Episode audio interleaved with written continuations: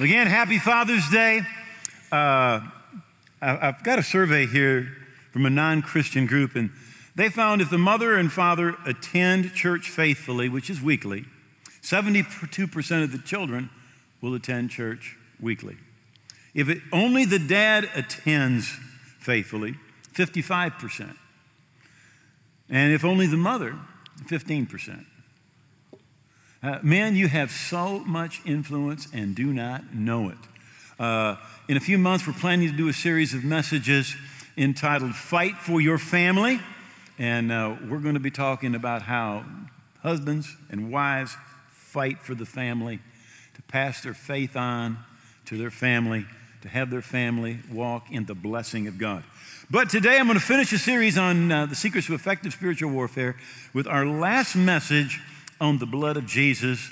Romans 3, verse 25, whom God has set forth to be a propitiation or a sacrifice by faith in his blood. Faith in his blood. So we've been talking about the blood of Jesus. It's by that blood that we were redeemed, that we have access to God, that we have forgiveness, that we have authority, that we have redemption. It's through his blood.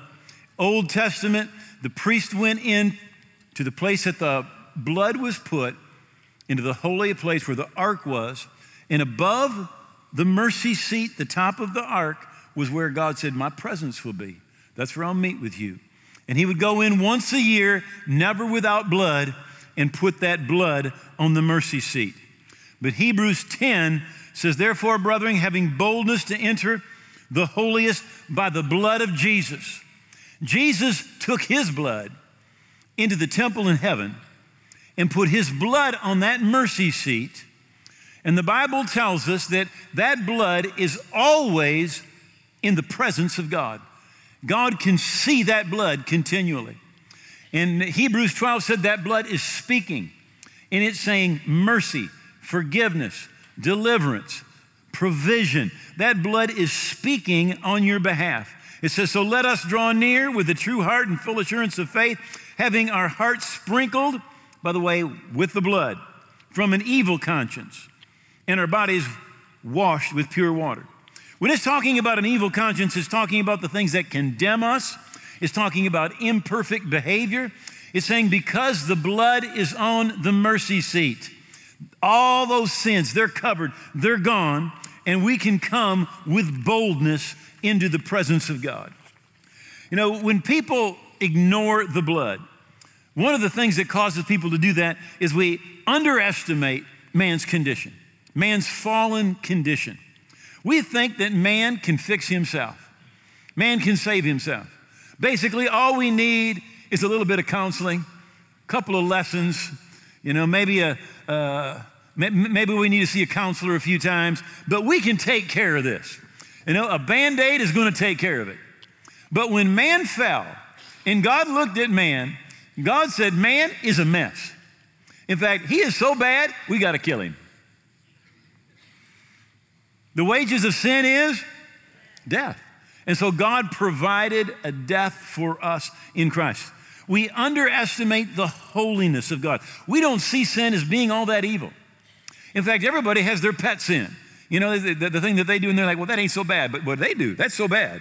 No, but the Bible says all have sinned and fallen short of the glory of God. But in our culture today, sin is mocked, it's actually glorified, accepted. I mean, you're mocked, I should say, if you stand for righteousness. Right? And, and it's that blood of Jesus that really is liquid love. It's what redeemed us. We weren't redeemed with corruptible things like silver or gold from the vain conversation or lifestyle received from our parents, but with the precious blood of Jesus. Now, today, I want to take you back to the beginning of the Bible, the book of Genesis. I want you to listen. You have to understand the first 15 to 22 chapters of the book of Genesis to understand the Bible. The whole Bible is about the first 22 chapters of Genesis. That sets the stage, and then everything afterwards is God completing what was spoken about in those first 22 chapters. So in Genesis chapter 2, 12, excuse me, God comes to Abraham and makes promises to Abraham and says, This is what I'm going to do for you. Right? And then a few years go by, and God has told Abraham he's going to have a child. But a quarter of a century passes and there's no child. So Abraham's approaching 100 years old. Right? No children. But God said, you know, you're going to have a child and you're going to have descendants and they're going to possess the gates of their enemies. So in Genesis 15, God's talking with Abraham again. Right? And God brought him outside and said, Hey, look up towards the heaven. Count the stars if you're able to number them. He said, So shall your descendants be. And it says that Abraham, he believed God, and it was accounted to him as righteousness. You're never saved because of your behavior. You're always saved by believing God. Without faith, it is impossible to please God. So then he said to God, or God said, You know, He said, I, am the Lord who brought you out of the Ur of the Chaldees, and you're going to inherit this land. And, and Abraham said, How can I know for sure that this is going to happen? How can I know? I'm getting old. Getting up there. I'm, nine, I'm 90 years old, 99 years old, no kids. Sarah's 90. God, how can I know that this is going to happen? And God said, Bring me a three year old heifer, a three year old female goat, a three year old ram, turtle dove, and a young pigeon. And again, when we hear that, we think barbecue. Get out the grill, Abraham. All right? But that's not at all what's happening. All right? This is not about a barbecue. All right? And then the Bible says that Abraham takes those animals and he cuts them in half and he puts them on altars. So this was the this was how a covenant was made. Right? The animals are split, they're put on altars, and there's just blood everywhere. And then what the people do is they walk through those animals and making figure eights, going around these split animals, and their feet are just covered in blood, and they're making promises to each other. Right? Now, most people today don't understand this, but they do enter into one covenant in their life, and that's the covenant of marriage. Now, I don't know if you remember when you got married, but how many know you made some promises? You know, I'm going to be faithful to you. I'm going to love you till death do. How many you know you make some promises, right? And that, that is a covenant relationship. Malachi chapter 2 says very, very plainly marriage, it's a covenant. Now, a difference between a covenant and a contract in a contract, you cover yourself, you defend yourself, and you demand your rights. But in a covenant relationship, that's a contract. A covenant, you lay down all your rights. Right? You're not demanding any of your rights, you're laying them all down. So, so you walk through here and you make promises to each other about what you're going to do. So Abraham, he splits those animals and he's waiting for God to show up. He knows God's going to show up and they're going to make this covenant together. Right? Now, this would be kind of like the equivalent of you winning all of Bill and Melinda Gates' money. Right? This is, this is, this is huge. And he's waiting, and the Bible says he falls asleep. How many of you do not fall asleep when a check for $35 billion is on the way? You just don't. But he falls asleep. And when he falls asleep, the Bible says that a smoking furnace and a flaming torch show up and they walk through the pieces. And they're making these figure eights, going through these pieces, and they're talking to each other, and they're making promises. Right? And Abraham sleeps through the same, the whole thing. But now, one of those is Abraham's representative. Because it says on the same day, the Lord made a covenant with Abraham. Now, how many of you know what God said he's going to do? He's swearing by himself. Right? How many of you have heard people swear and they say, God, da, da, da, you know, you swear by God. God couldn't swear by anybody greater, so he swore by himself. In other words, he said, if I don't do this, I'm not God. I'm not who I say I am. Right? And one of the things that God promised, by the way, was that God was going to give them the land of the, of the uh, Kenites the Kenizzites, the Kadmonites, and a bunch of other ites, and Pepsi lights, and Coke lights, and all of them. He said, I'm going to give you all that land, right? And uh, yeah, you can look in, in, in the Middle East today and see that that's coming to pass. So the two walk through and they make promises to each other. And it says, Now to Abraham and to his seed were the promises made. This is Galatians 3:16. He does not say, and to seeds as of many, but as of one, into your seed who is Christ. So God the Father and Jesus showed up well, Abraham's sleeping. And they walk through those, those animals cut in half, and they make promises to each other. And let me just assure you, every promise that's made, was made, is going to come to pass. It says, and to on that day, God made a covenant with Abraham. One was Abraham's representative, and the Bible tells us here who it was. It was Christ. But the 29th verse said, if you be Christ, how many are? Then are you Abraham's seed and heirs according to the promise. So, what God promised there to Abraham, there are certain things that just belong to his physical descendants, but there's a whole lot of things that belong to everybody who is in Christ. If you're in Christ, these promises belong to you. Now, the thing about covenant is this you've got to be willing to lay down everything. So, when I got married to Jeannie, I entered a covenant. And the next morning, she could go to the bank and with one stroke of the pen, get everything I had. Praise the Lord. All right? You know that's true. In, in, in the stuff, it was no longer mine, it was ours. Everything that was mine became hers, and everything that was hers became mine. So God wants to make sure Abraham is in on the covenant, that he's all in. So the child was born, gets to be about 20 years old. Genesis chapter 22. God said to Abraham, I want you to take your son, and I want you to go to Mount Moriah. Now, by the way, Mount Moriah is where Jerusalem is. In fact, the Temple Mount is on Mount Moriah.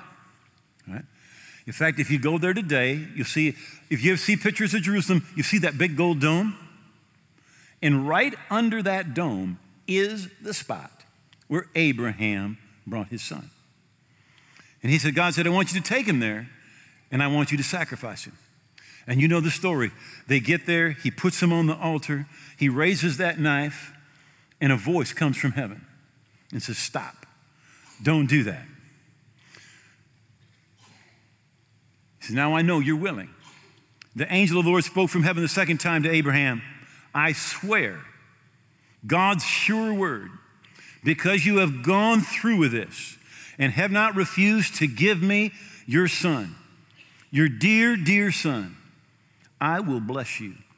Oh, how I will bless you. And I will make sure that your children flourish. And your descendants, they will defeat their enemies. And all the nations of earth will find themselves blessed through your descendants because you have obeyed me. Now, Abraham was willing to give his son part of the covenant relationship. So he's leaving that mountain, and this is what he said Jehovah Jireh. Now, we typically just say, the Lord will provide. But every one of you who has a center column reference Bible, you just look, and this is what he actually said In this mountain, it will be provided. He was willing to give his son, so God gave his son. He was in covenant relationship with God. Everything he had, he had to be willing to give to God. And what he was willing to give to God, God was willing to give back.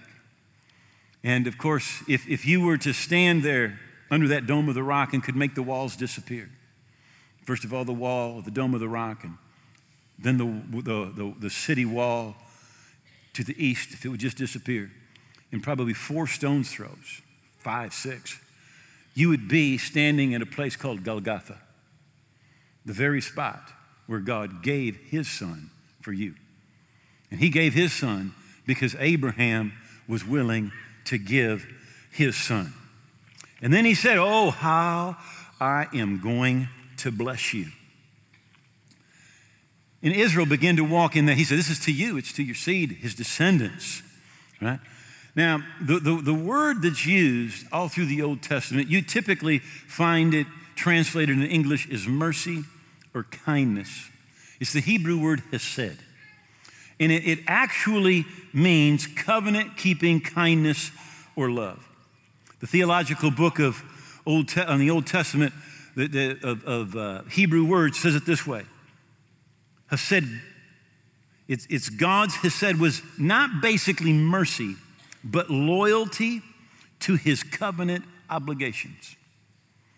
Loyalty to God's covenant obligations. Now, now that word, you find it is, is just mercy, you find it as kindness, but it's covenant keeping love, kindness, and mercy. Found all through the Old Testament. For example, in Psalms 136, it's used in every verse. Oh, give thanks to the Lord for he's good for his mercy. His covenant keeping kindness endures forever. Verse 10, it says, To him who struck Egypt in their firstborn for his covenant keeping kindness, his hesed, his mercy, his covenant love endures forever. Who brought out Israel from among them for his hesed, his covenant keeping love and kindness endures forever. To him who divided the Red Sea in two for his covenant keeping promise, love, mercy, favor. It endures forever. Who made Israel pass through the midst for his covenant keeping love endures forever. But he overthrew Pharaoh and his army in the sea for his covenant keeping love endures forever. In fact, in Isaiah, it says, Since you're precious in my sight and have been honored, and I've loved you, therefore I will give men for you and people for your life. Now, I don't know if you've ever noticed this. I, I, I am of Dutch heritage. My father came over on a boat from the Netherlands. Some of you are Polish, some are German, some have a, uh, an African background or an Asian background. How many of you notice there's no Dutch people in the Bible? There just aren't any. Now, it's not that God doesn't love Dutch people, all right? Listen, but God didn't have a covenant with a Dutch man, He had a covenant with a Jewish man the father of the Jews. And this whole Bible is about that covenant and how God keeps that covenant. That's what the whole thing is about. It's about keeping that covenant. And, and one of the, one of the, one of the, the examples that, that might help us understand this is David and King Saul's son Jonathan. When David kills Goliath in 1 Samuel chapter 17, Jonathan is just like, just like drawn to him. And so in the 18th chapter, third verse, it says they make a covenant. They make a covenant, the two of them. And, and you remember how later Jonathan's father Saul was trying to kill David. The Bible says he was his enemy and he sought to kill him every day. But Jonathan continued to be his friend, continued to help him. In fact, provided a way for him to escape. Right? And later David becomes king. Jonathan has died in battle. And David said, Is there still anyone left of the house of Saul that I may show kindness, hesed, covenant, kindness, mercy, favor for Jonathan's sake? You know, that has said it's unearned, it's undeserved, it, it, it's unexpected. That these men, they had a covenant, and now David is saying, I'm going to take care of Jonathan's descendants because of that covenant. He says, Is there anybody that I can show this covenant kindness and faithfulness to? Now, here's what he didn't say Is there anybody of King Saul's line or, or Jonathan's line who could serve me and help me? Not is there anybody who's got some skills that I could use? Not is there anybody with military experience who can help me against the Philistines? Not is there anybody who's a really good person who deserves this? But just is there anybody that I can show covenant kindness to for Jonathan's sake, because of my relationship with Jonathan. And the king is asking around, and, and finally he finds out, yeah, Jonathan has a son. And he's lame in his feet. And the Bible says he's in Lodabar. Now, by the way, Lodabar is a ghetto town near Gilead, right? The definition that I found was this not having, being in, in lack, no pasture, no word, no communication. It's a poverty place, it's a forgotten place, it's a desolate place. A town where you would find the lost, the unskilled, the uneducated, the, the disenfranchised, the outcast of society. And there is Jonathan's son, Mephibosheth, David's best friend's son, who he's in covenant relationship with in Lodabar. And he's lame in his feet. He couldn't work. He's deformed. He's crippled. He's ashamed. He cannot function normally. And the custom of the day was when a new king came in, a new family line, what they would do is they would kill the old family line. That way, there was no chance of a revolution. Nobody could try to usurp their place. But instead of doing that, David calls him in and says, I want to show him covenant favor, covenant love, covenant kindness, covenant relationship. And they, they bring Mephibosheth, Jonathan's son, to David. And he said he fell on his face and he prostrated himself before him. And then David said, Mephibosheth. And he answered, Here's your servant. And he said, Don't fear, I will surely show kindness. Hesed, covenant kindness for Jonathan, your father's sake. And I will restore to you all the land that was Saul, your grandfather's, and you shall eat bread at my table continually. It's a story of mercy, but it's really a story of covenant love, of Hesed.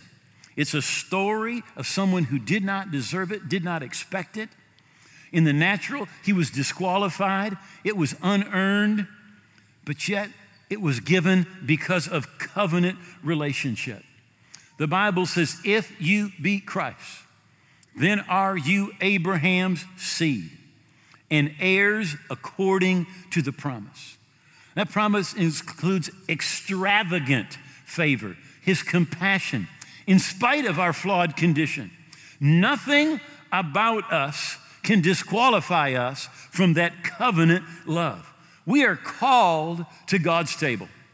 Psalms 23, David said, You prepare a table before me in the presence of my enemies. He said, My cup overflows. You anoint my head with oil, my cup overflows. Surely goodness and mercy. Goodness and mercy. That's the word hesed. Covenant keeping kindness will follow me all the days of my life, and I will dwell in the house of the Lord forever. In the natural, we would be God's enemies, slaves, crippled by our own sins, excluded, disenfranchised, outside, marginalized, living in our own ghetto town, produced by our own sinfulness. But we've got a covenant with God. Not because of what we did, but because of what Jesus did. The Bible says we've all fallen short of the glory of God. But it also says, knowing that you were redeemed, not with corruptible things like silver or gold, but with the precious blood of Jesus as of a lamb without blemish and without spot. Jesus, with his blood, he redeemed you. He purchased you back. He took us from our fallen condition and we become part of a covenant relationship with God. He redeemed you with his blood. Galatians 3 13, Christ has redeemed you from the curse of the law, being made a curse for us, for it's written, Curses everyone that hangs on a tree, that the blessings of Abraham might come on the Gentiles in Christ Jesus. Why did he redeem you? He redeemed you from that the blessings of Abraham might come. If you want to know what they look like, look at, at Deuteronomy 29, the first 15 verses. But he redeemed you from the curse. And that curse included poverty, shame, rejection, fruitlessness, uselessness, fear, failure, the curse of sickness and disease, to be the tail and not the head, to borrow and not lend, to be worthless, inadequate, and inefficient. but you have been redeemed by the blood of the Lamb. Because if you're Christ, you are Abraham's seed. You're heirs according to the promise. That Old Testament, they had no access into God's presence just once a year. The, uh, the priest could go in to the place where God's presence was and put that blood on the mercy seat and ask for forgiveness. But the Bible tells us today to come boldly to the throne of grace. That's literally the mercy seat where the blood of Jesus is because Jesus' blood did not cover sin. Jesus' blood took sin away. And more than that, it bought us back from our fallen condition and brought us into covenant relationship with God. We have access into his presence all the time through the blood, through the blood of Jesus. What a redemption we have. Hebrews 10 says, But this man, after he offered one sacrifice for sin forever, sat down at the right hand of God. This is what he said I took care of everything anybody's ever going to do. Nothing you can ever do going to surprise God. Nothing you could ever do could separate you from God. See, the blood of Jesus on that mercy seat paid for your sin. That blood is speaking in your behalf, in my behalf today. We were redeemed with the precious blood of Jesus. Now, every time you take communion, hey, get, get your, get your little, little things out here, all right? We're going to take communion together. Because communion is about the blood and it's about the covenant. That's what it's about. It's about the covenant. Now, if you're watching, uh, you might not have these symbols. Go get yourself a Coke and a Dorito. We're gonna, we got you covered here, all right? Just find something. Find something. Okay. 1 Corinthians 11. For I received from the Lord that which also I delivered to you that the Lord Jesus, on the same night in which he was betrayed, he took bread. And when he had given thanks, he broke it. And he said, Take, eat, this is my body, which is broken for you. Do this in remembrance of me. And really, what the body does is the body brings benefits to us. David said, Forget not all his benefits, who heals all your iniquities, redeems your life from destruction, crowns you with loving kindness and tender mercies. The benefits through his broken body. He said to take it, and as often as you do, remember me. Now, he's not saying just, just remember all the miracles that he did. He's saying, remember that I redeemed you. Remember I shed my blood for you. And you can take the body.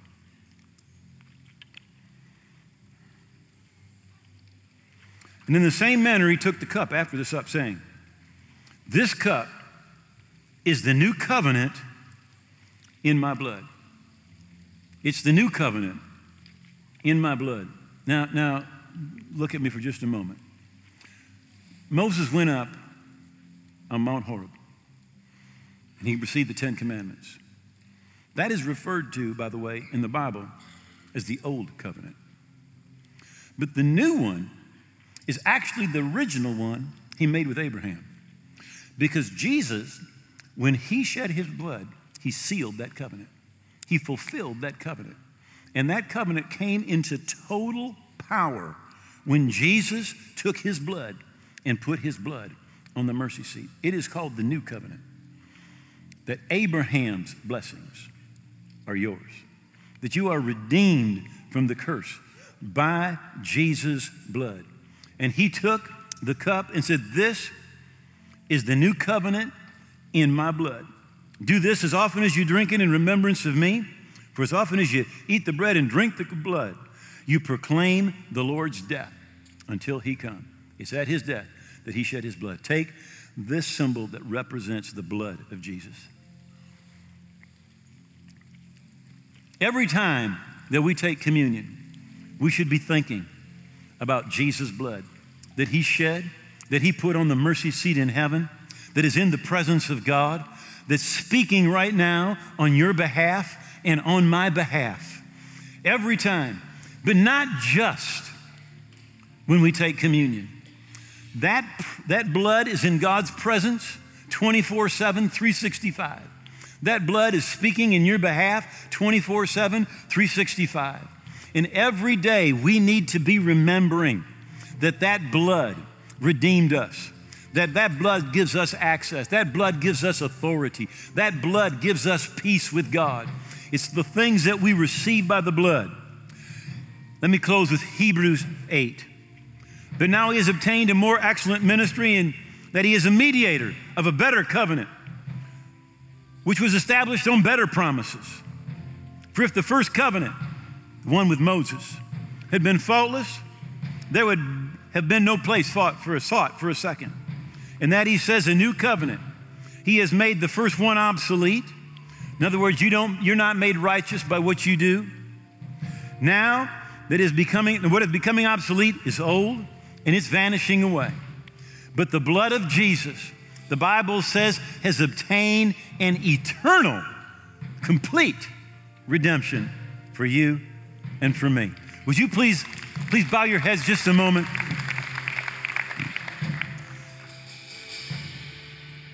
I know there's some of us that are here and you are not right with God. You know you're not right. You're away from the Lord. And in your mind, you're saying, The day's coming. I'm going to get right with God. Well, today is that day. Today is the day of salvation. And you might say, Well, I'm tired. He said, Come to me and I'll give you rest. You might think it's impossible for you to change, to turn. But Jesus said that all things are possible. You might think nobody really cares. Jesus is saying to you, I love you and I care. You say, I can't go on. He said, I will give you grace that is sufficient. You say you're not able. He said, I will make you able. You say, I can't forgive myself. He says, I forgive you. You say, I can't manage. He said, I will supply what you need. You say, I'm afraid. He said, I will take that spirit of fear. You say, I'm not smart enough. He said, I'll give you wisdom. You say, I feel alone. He said, I will never leave you or forsake you. You say, I can't figure it out. He said, I'll direct your steps. You're worried and you're frustrated. He said, Cast all your cares upon me. The important thing is not that you and I agree on everything. The important thing is that you get right with God. I'm going to count to three. And if you're here today and you say, I want to get right with God today, I want to come back, I want you to lift your hand. We're going to pray, and God's going to meet you right here in this place today. As you lift your hand, the first thing you're saying to God is you're saying, God, I know I need a Savior. I'm coming to Jesus to be forgiven and to be saved today. One. You're saying, God, today, I'm going to give all of my heart, all of my life to Jesus. I'm coming back to you to live for you, to be a part of your kingdom, to participate in that abundant life that Jesus has for me. Two. Now get ready to lift your hand. You're coming back to God today. As you lift that hand, you're saying, Today, Jesus is going to come into my heart. He's going to blood wash me from my sin, make me a new person on the inside, a part of your family, on my way to heaven. Three, lift that hand up. Pray with me. I'm not right, but I want to get right. I see that hand, and that hand, and that hand up in the balcony. Thank you. God bless you. God bless you. Are there others? Include me, Pastor. I'm not right. I want to get right. Thank you. Right down here on my left, and another hand over here. All right. Now, everybody, way in the back. Thank you. God bless you. Now, would everybody please take one hand, put it over your heart, lift your other hand towards heaven, and let's pray with those that just lifted their hands. Make these words your own. Say, Oh God, I believe Jesus died on the cross. I believe his blood paid for my sins. And I believe he rose again. Today, I give him all of my heart, all of my life. I hold nothing back. And I thank you, you've heard my prayer, that your blood washed me from my sin, that my past is gone, that I'm a part of your family today and forever. In Jesus' name, amen.